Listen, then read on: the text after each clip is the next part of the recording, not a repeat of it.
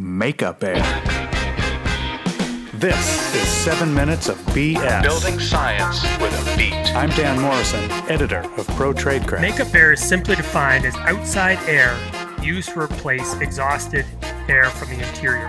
And that is Jonathan Smegal of RDH Building Science Laboratories. In a house, there are typically several sources of exhausting air when they operate, such as dryers, bathroom fans, fireplaces. Some of the range hood fans are operating in the range of like 600 to even 1200 CFM. And so they have been known to suck ashes out of fireplaces. The serious side of backdrafting is that carbon monoxide and other gases can actually poison people.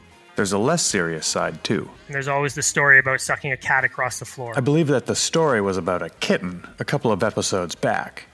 But the underlying truth is that houses are not like balloons. When balloons take on extra air, they get bigger. When they release air, they make a funny sound and get smaller. Houses don't roll like that. When these appliances exhaust air, they have to draw air in through all the available holes in the assembly to balance the pressure of the house. Again, houses are different from balloons, but they're becoming more like them in at least one respect. The two main reasons that this is becoming an issue or has become an issue are one, that buildings are getting and, and houses are getting significantly tighter. Like a balloon. And two, range hood fans have been getting significantly more powerful as people want to put in commercial ranges and downdraft fans. Unlike a balloon. No one installs range hoods in balloons. That would be foolish. These commercial range hoods can suck a room full of air out of the house every minute. And because houses cannot expand and contract, that outgoing air depressurizes the house, which is not really a good thing. So the negatives of depressurization are energy penalties by exhausting air and drawing in air that's unconditioned, comfort issues resulting from drafts around leaky windows, doors. Uh, we have some potential moisture issues if you're drawing high humidity air into the enclosure, and you can actually have health and life safety impacts by drawing combustion gases down chimneys and through naturally vented um, gas appliances. such as those standard gas water heaters with a metal hood a few inches above the flame. This is called a draft hood, but building scientists have a more technical term for it. Bad idea. The combustion gases that go up the pipe are supposed to keep right on going up the pipe and out to the atmosphere because combustion gases kill people every day. And we're not just singling out range hoods as the big suckers. Other sources of depressurization uh, can be open fireplaces. Do you know this from experience? I know this from experience because I once had so much air moving up my chimney that I actually was sucking the smoke back down the secondary chimney and I filled part of my basement with my fireplace smoke by depressurizing the house so much. Not sure I'd be bragging about that if your boss is listening, but go ahead, it's your show. That was fixed by installing a fireplace insert into the open fireplace, which significantly decreased the amount of air moving up the fireplace and stopped sucking smoke back into the basement. Fair enough. Tell me about the restaurant with the bubbling toilets. In a more extreme commercial example that I like to use with much more powerful exhaust fans, the makeup air units weren't working. And the exhaust hoods were working just fine. And in one case, they were so powerful, they were sucking sewer gas back up through the traps in the toilets, bubbling it through the toilets, and the whole restaurant was starting to smell like sewer gas. Yuck. That seems like some seriously negative pressure. Yeah, that's a lot of pressure when you're overcoming the, the trap. Okay, so this is getting a little bit alarming. Boiling toilets are unlikely to be a problem in most residential construction, but the problems that cause it in restaurants are the same. In the past, when houses were significantly more leaky, it wasn't as much of an issue because air would just leak in through the enclosure and make up the difference of the exhausted air. In tight houses, we can't rely on leaks to do our dirty work for us. We have to plan for it.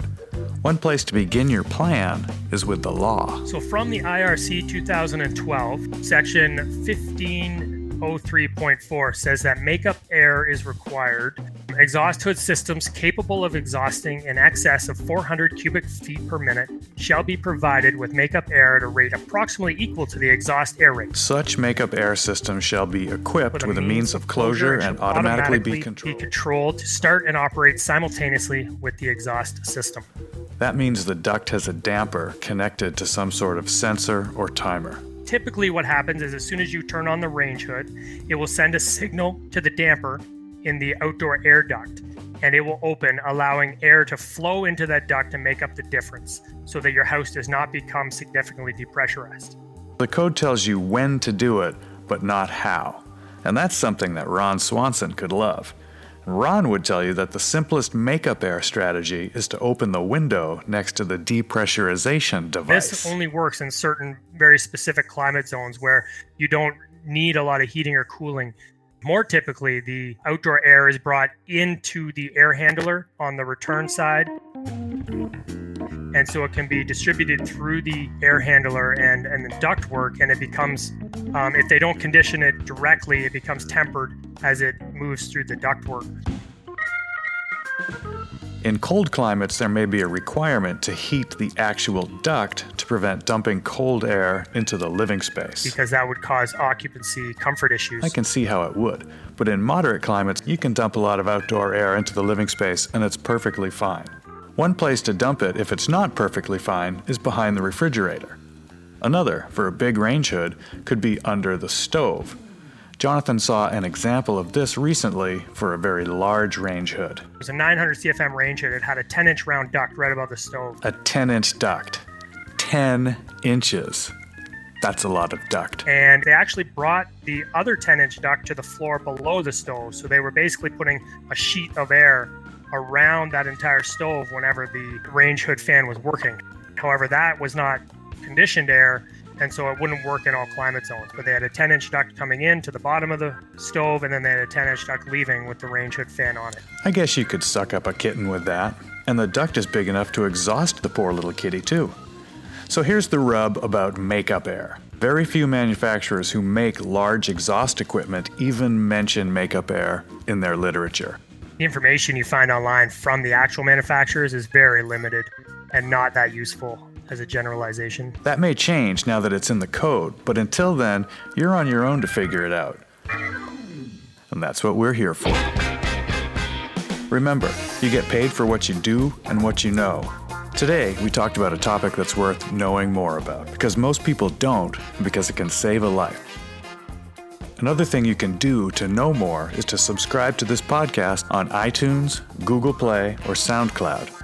Seven Minutes of BS is a production of the SGC Horizon Media Network.